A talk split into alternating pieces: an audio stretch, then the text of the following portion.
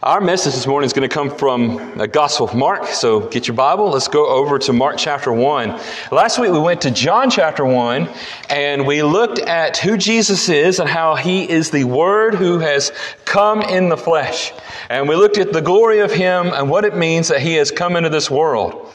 As I think about this time of the year and a lot of people thinking of, of Jesus coming into the world, I think it a good theme. And a good theme, not that we know exactly when Jesus was born or what month, but it is a great time of the year, every time of the year, very much so, to evangelize. But here we, we have a launching point at this time of the year to say, you know why Christ came? Do you know what he did? And, and you can take that song we just sang, beautiful song. If you notice there, the whole gospel's right there in the chorus and, re- and repeat it for us. Appreciate that, Craig.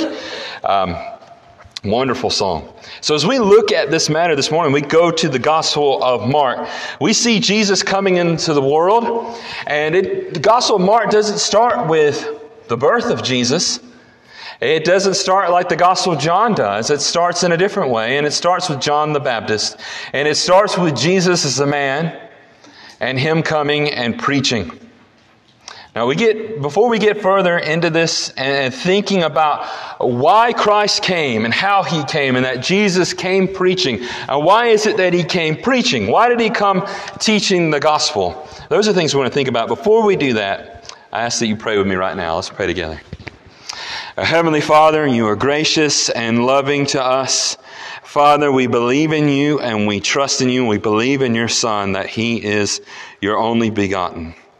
Uh, Father, we thank you for the life that Jesus lived. We thank you that he came into this world preaching the gospel and doing great, mighty, uh, great, many, and mighty wonders uh, from you to, to reveal you and to glorify you. Father, we thank you for the character of Christ, his influence upon us, his ultimate sacrifice, and his resurrection from the dead to give us everlasting life. Father, I ask that you bless us as we study the Bible and we read these words in the Gospel of Mark, that we stand in awe of Jesus Christ now and forever. And Father, we stand in awe of you and of your great plan for us and the salvation that you've given to us. And Father, we ask that you do all these things. In the name of Christ we pray. Amen. So let's go to the Gospel of Mark in chapter. And I already had two scripture readers this morning. I appreciate them. And uh, Mark chapter 1, verses 1 through 8, and then chapter 1, verses 9 through 13, giving us an introduction and showing us John the Baptist. Very interesting man, uh, prophet, uh, baptizing. It says all who would come to him from Galilee and from Judea and from Jerusalem came to him and he was baptizing them in the Jordan. And so Jesus comes and he is baptized, and the Spirit descends upon him as a dove, and God declares him as his son from heaven. And it'd been an amazing thing to see the see that event. If you notice here in the Gospel of Mark, something very unique about the Gospel of Mark is that these little snippets of, of Jesus' life are very a lot more brief and short here in this gospel. You don't have uh, Jesus' baptism drawn out. You don't have the temptations that Christ being drawn out here. And it's as though uh, Mark says, I think you already know these things. And so maybe implying the previous writing of the Gospel of Matthew, which uh, I would think uh, but there are other things that might go along with that. So let's go to, uh, to Mark chapter 1 and look in verses 14 and 15. We're going to start in 14 and 15. This is going to be an exegetical sermon in the sense that I'm just going to I'm going to keep adding on, and we're not going to jump around. All you got to do is open your Bible to Mark chapter 1. Uh, we're going to keep moving right along. But Mark 1, look in verses 14 through 15, and let's make some observations uh, from this text. The Bible says, And now after John had been delivered up into custody, Jesus came into Galilee preaching the gospel of God and saying, The time is fulfilled and the kingdom of God is at hand. Repent and believe in the gospel. The Gospel of Mark emphasizes Jesus as the King, as the Messiah that the king has come. And here the king comes and he comes with a proclamation and teaching. Now, when you think about Jesus in the whole course of history and why all these crowds came to him, why he had such a great influence, why he had such an impact in changing the world, I look at this passage here, and he comes unlike any other king has come in the course of history. Now, he does come with proclamation, and kings come with that and uh, declaring who, who they are. And Jesus comes preaching the gospel. The word gospel means good message. When you hear it in the word evangelism, the word evangelism has the Greek word in it, ev meaning good, and angel meaning message, evangel. And so we have the message, the gospel of God. That's what Jesus comes. And as we continue to read, that's what he comes doing. We continue to read this. That was his purpose. And Jesus comes and he says, What message is he teaching from God? He says, The time is fulfilled. In Greek, it's in the perfect tense. In other words, it has been completed. The time that you've been looking for is now here. Now, it's also in the perfect completed tense that he says this the kingdom of God is at hand or the kingdom of God is near. Or I think it'd be a better way of putting it in to translate it is that the kingdom of God has come near to you, that it has come before you. And as we read in certain parts, like in Luke chapter 17 and verse 21, we read throughout the Bible, we read about the, uh, the coming of the kingdom. And you have some passages like in Luke 17 21 where the kingdom has already come, but the kingdom is coming. And then we read about the kingdom has come in a different sense when we get to the book of Acts. And then we have the kingdom that is still coming in 2 Peter, the eternal kingdom, the heavenly kingdom, 2 Peter chapter 1 and verse 11. And as I look at this, what I see is this, is that the king has come, Christ in the Gospels. The book of Acts, the church, his kingdom, his people have been established, the kingdom. And that we have a kingdom of eternal life that is set before us. That we will have, that, that's placed before us as the blessing, the country, the heavenly country in which we will dwell in eternity with our King, with Christ. So Jesus has come proclaiming this, saying the time is fulfilled, completed, past tense. The kingdom is near, completed, and, and, and, it's in the past tense. And then he says, what, what does he want from us? What did he want from those who he was preaching to right then and how to respond? At that time, he says to repent and to believe. Now, later on in Mark, we see Jesus uh, commanding baptism. And I'm going to use that for my invitation, so I'll get to that. But what we see right here, he says, repent and believe. There are a number of places throughout the New Testament where repentance sometimes comes before belief. Some people live in such a way that they need to first repent before they come to believe. And this is specifically to the Jewish people, to the people in Judea. He says, You're not following God's word. You believe in God and you already have it, but you need to repent. And repenting, then you can believe the gospel. You can believe, that's what Jesus is saying, what he is proclaiming to them, what he is saying to them. And as we think about that, there's a lot of things that we might take to heart there. But I want another, another thing that I think about one, another point to make there is when he says repent and believe, in Greek there's a specific form and it's made very clear these are imperatives, these are commands. So as Jesus is saying, the kingdom is near, it has come, um, the time is fulfilled, and the response is an imperative. You must repent. You're commanded to repent and to therefore believe in the gospel. So, as we read these things, what does it mean for us today? It means that the message preached by Jesus for you today is again to obey those imperatives, to obey the commandments and instructions of your King, of Christ, who's come into the world. And as we do that, we look at him and we recognize who he is. Last week we saw that he is God come in the flesh. And, you know, there are some people that say, well, John said that, but the other gospels don't say that Jesus was God come in the flesh. I don't know how you're going to get around the fact that Jesus forgave sins, that he healed people, that he exercised gifts and said things with the authority that only comes from God that's clearly here in the Gospel of Mark. Now keep following with me now. Let's go back to Mark chapter 1. Look at verses 16 to 21. And he was going and he was going along the sea of Galilee, and he saw Simon and Andrew the brother of Simon, casting a net in the sea, for they were fishermen. And Jesus said to them, Follow me, and I will make you become fishers of men. And immediately they left their nets and followed him. And going on farther, he saw James the son of Zebedee and John his brother, who were also in the boat mending the nets. And immediately he called them, and they left their father Zebedee in the boat with the hired servants and went away to follow him. I read this and I'm thinking, am I ready to do that? Jesus calls me. The Bible says we're called by the gospel. You go over to 2 Thessalonians 2 and verse 15, you see that we are called by the gospel. When you go to Acts chapter 2, we see being called by the gospel. When you hear the gospel, it's, it's God calling you by Jesus Christ to follow him. When I read those passages, uh, what, what would you do if, if Jesus called you? He called them in the middle of work. Now is the time to follow, to follow me, to come to me. You think about those things.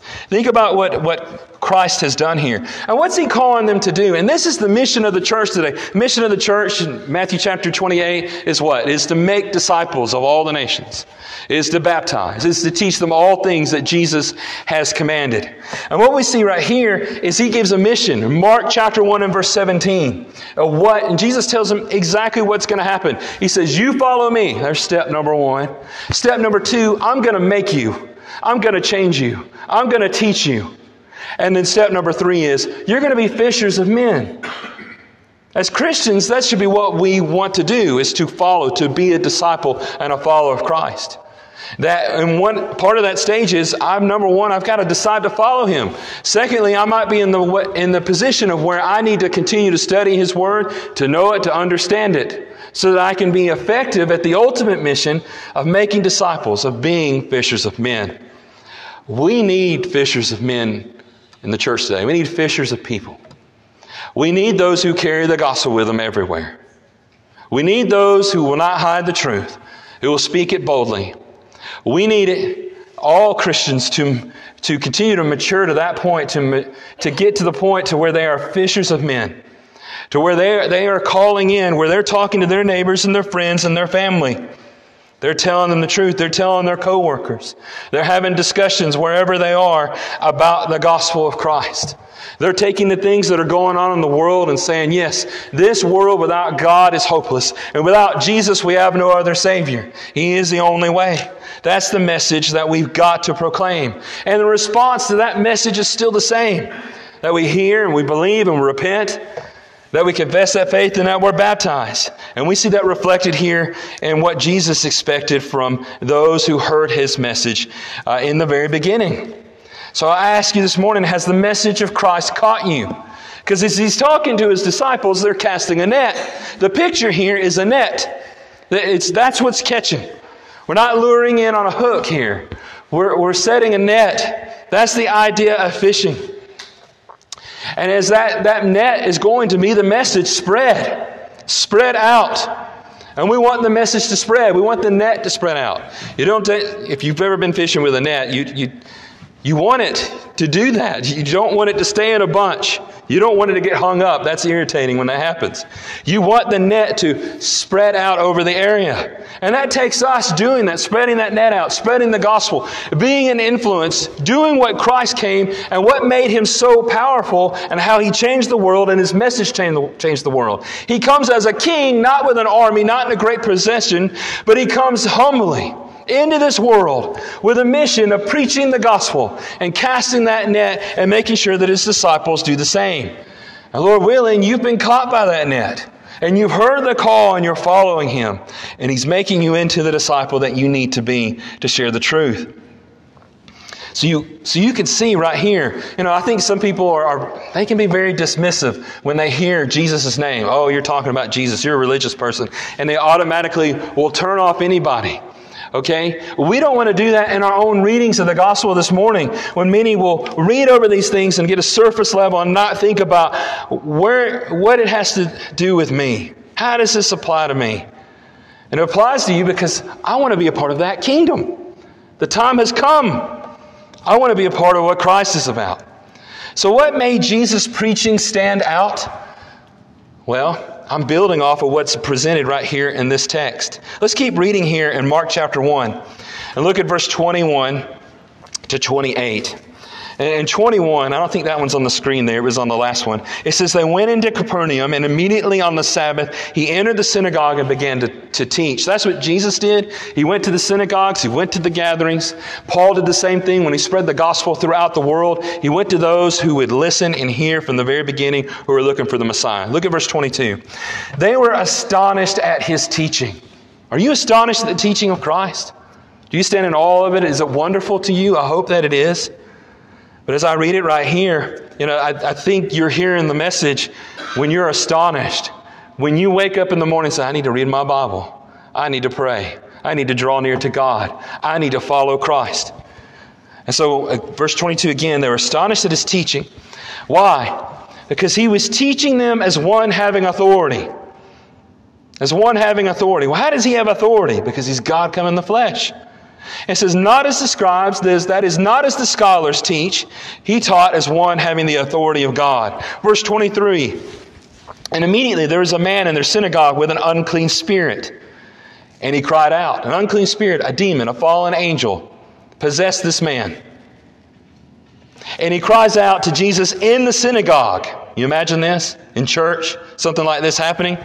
And he says this to Jesus What do you have to do with us, Jesus the Nazarene? Have you come to destroy us? I know who you are, the Holy One of God. The Holy One of God. If you read through Isaiah, you see that repeated. The Holy One of God, the one who's coming, the Messiah. You're the one. We know who you are. In verse 25, Jesus rebuked him. He rebuked him, saying, Be quiet and come out of him. Jesus doesn't want those who are the, the demons, and he doesn't want the hypocrites either or anybody else um, to be proclaiming him. He didn't want the wicked doing it, he wants his own people doing it. And so here it says, and throwing him into convulsions, as Jesus rebukes the spirit within him, the unclean spirit cried out with a loud voice and came out of him. And they were all amazed, so that they were arguing among themselves, What is this? A new teaching with authority. He commands even the unclean spirits, and they obey him. Jesus comes with authority. He is king. He speaks so that even the fallen angels obey him immediately. And verse 28, it says, Immediately the, the news about him spread, again, spread everywhere, in all the surrounding district of Galilee. And so, again, I'm going to make the same point. Are you astonished at the authority of the words of Christ? Do you see the power in his words? Do you recognize him as the King and the Christ? Christ came speaking with authority. He came healing the sick, and he came forgiving sins. When he forgave sins, the people said, Only God can forgive sins. And that's exactly the point. God has come, his kingdom has come. In Mark chapter 1, go a little bit further down this time to verse 34 to 38. Mark chapter 1, verses 34 to 38. And it says here, as we read about Jesus and the beginning of his ministry, he healed many who were ill with various diseases. He cast out many demons, and he, and he was not permitting the demons to speak because they knew who he was. And in the early morning, while it was still dark, Jesus rose and went out of the house and went away to a distant place and was praying there. Jesus often did that. You go out early in the morning to pray. You do that, you go out for a walk and pray, talk to God. Uh, sometimes in the Gospel of Luke, we read about him going and spending night on a mountain in prayer. Let's keep reading here, verse 36. And Simon and his com- companions searched for him, and they found him, and they said to him, Everyone is looking for you. And he said to them, Let us go elsewhere to the towns nearby, so that I may preach there also, for that is what I came out for. That's why I came. That's why I've gone out of the city. That's why Jesus came into the world.